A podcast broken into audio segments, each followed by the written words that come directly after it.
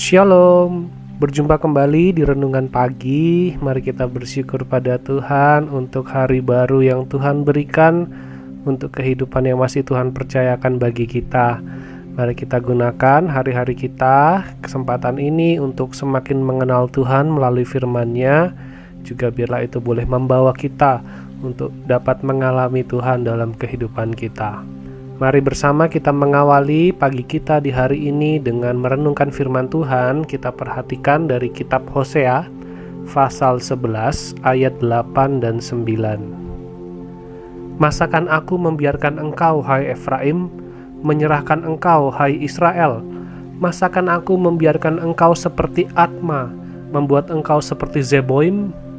Hatiku berbalik dalam diriku, belas kasihanku bangkit serentak Aku tidak akan melaksanakan murkaku yang bernyala-nyala itu, tidak akan membinasakan Efraim kembali, sebab aku ini Allah dan bukan manusia, yang kudus di tengah-tengahmu, dan aku tidak datang untuk menghanguskan. Dalam bagian ini, kita melihat bagaimana kasih Tuhan begitu besar dalam kehidupan umat Israel yang sedang menantikan penghakiman Tuhan, Tuhan menyatakan bahwa Ia tidak pernah mempunyai keinginan untuk menghukum. Tuhan itu tidak senang ketika memberikan penghukuman, tetapi Tuhan itu adil dan Ia menjalankan keadilannya pada umat Israel. Tuhan tidak ingin menghukum, dan Tuhan tidak ingin membuat Israel seperti Atma dan Seboim yaitu kota yang hancur bersama dengan Sodom dan Gomora. Kita bisa baca uh, tentang Atma dan Seboim dalam Ulangan 29 ayat 23. Tuhan tidak ingin membinasakan Efraim, tetapi keadilan Tuhan harus tetap dinyatakan. Namun Tuhan menyatakan keadilannya, juga ia menyatakan belas kasihannya. Ayat 9 dikatakan Tuhan tidak melenyapkan, Tuhan tidak membinasakan Efraim. Tuhan akan membiarkan di antara mereka orang-orang yang mau bertobat, orang-orang yang mau kembali pada Tuhan. Tuhan akan menyelamatkan mereka dan Tuhan akan memulihkan keadaan Israel. Dan Tuhan menyatakan bahwa dirinya adalah Allah, dirinya berbeda dengan manusia. Tuhan adalah Tuhan. Ia pribadi yang lebih dari manusia kalau manusia ketika marah langsung menghukum, ketika marah bertindak seenaknya, tetapi Tuhan tidak seperti itu. Tuhan menyatakan bahwa dirinya adalah pribadi yang penuh kasih. Allah adalah Allah yang kudus, Allah adalah Allah yang mulia, tetapi Allah juga adalah pribadi yang mengasihi manusia.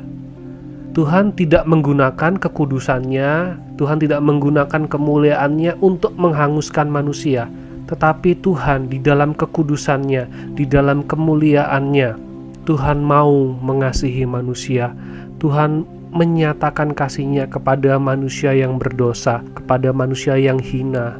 Itulah kasih Tuhan kepada manusia, secara khusus dalam bagian ini kepada umat Israel, umat Israel yang telah berdosa, umat Israel yang telah jauh dari Tuhan.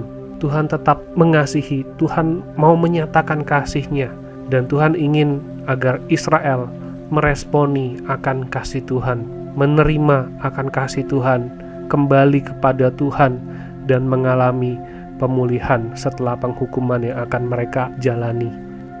Begitu besar kasih Tuhan, begitu besar anugerahnya dan Tuhan bukan hanya menyatakan kasihnya kepada umat Israel, tetapi juga bagi kita di hari ini Kasih Tuhan itu telah digenapi di dalam Kristus.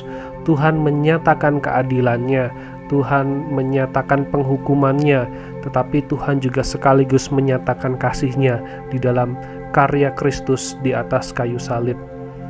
Kayu salib menyatakan penghukuman Tuhan, tetapi kayu salib juga menyatakan akan kasih Tuhan yang begitu besar. Tuhan yang menggantikan kita sehingga kita tidak binasa tetapi kita memperoleh kehidupan kekal. Oleh sebab itu mari kita terima Tuhan, kita percaya kepadanya, kita mau hidup seturut dengan kehendaknya, bukan untuk diselamatkan tetapi karena kita sudah diselamatkan. Mari kita mensyukuri akan keselamatan yang sudah Tuhan nyatakan dengan kita menjalani kehidupan kita dengan taat kepada Tuhan kita menjalani kehidupan kita menyatakan bahwa kita adalah milik Tuhan. Orang-orang yang telah ditebus orang-orang yang mau terus diperbaharui terus memperbaiki diri untuk hidup sesuai dengan kehendak Tuhan dan melakukan maksud dan tujuan Tuhan sesuai apa yang sudah Tuhan berikan bagi diri kita masing-masing. Dan biarlah kehidupan kita boleh menjadi kehidupan yang memancarkan kasih Tuhan, yang memancarkan buah-buah ketaatan, buah-buah kebaikan, dan menjadi kehidupan yang penuh sukacita di dalam Tuhan. Mari kita berdoa. Kami sungguh bersyukur ya Tuhan, kami memiliki Allah seperti Engkau, Allah yang adil, tetapi juga Allah yang mengasihi kami. Bahkan kasih-Mu ya Tuhan begitu besar kepada kami sehingga melalui Kristus kami boleh menerima akan keselamatan, kami boleh menerima akan pengampunan.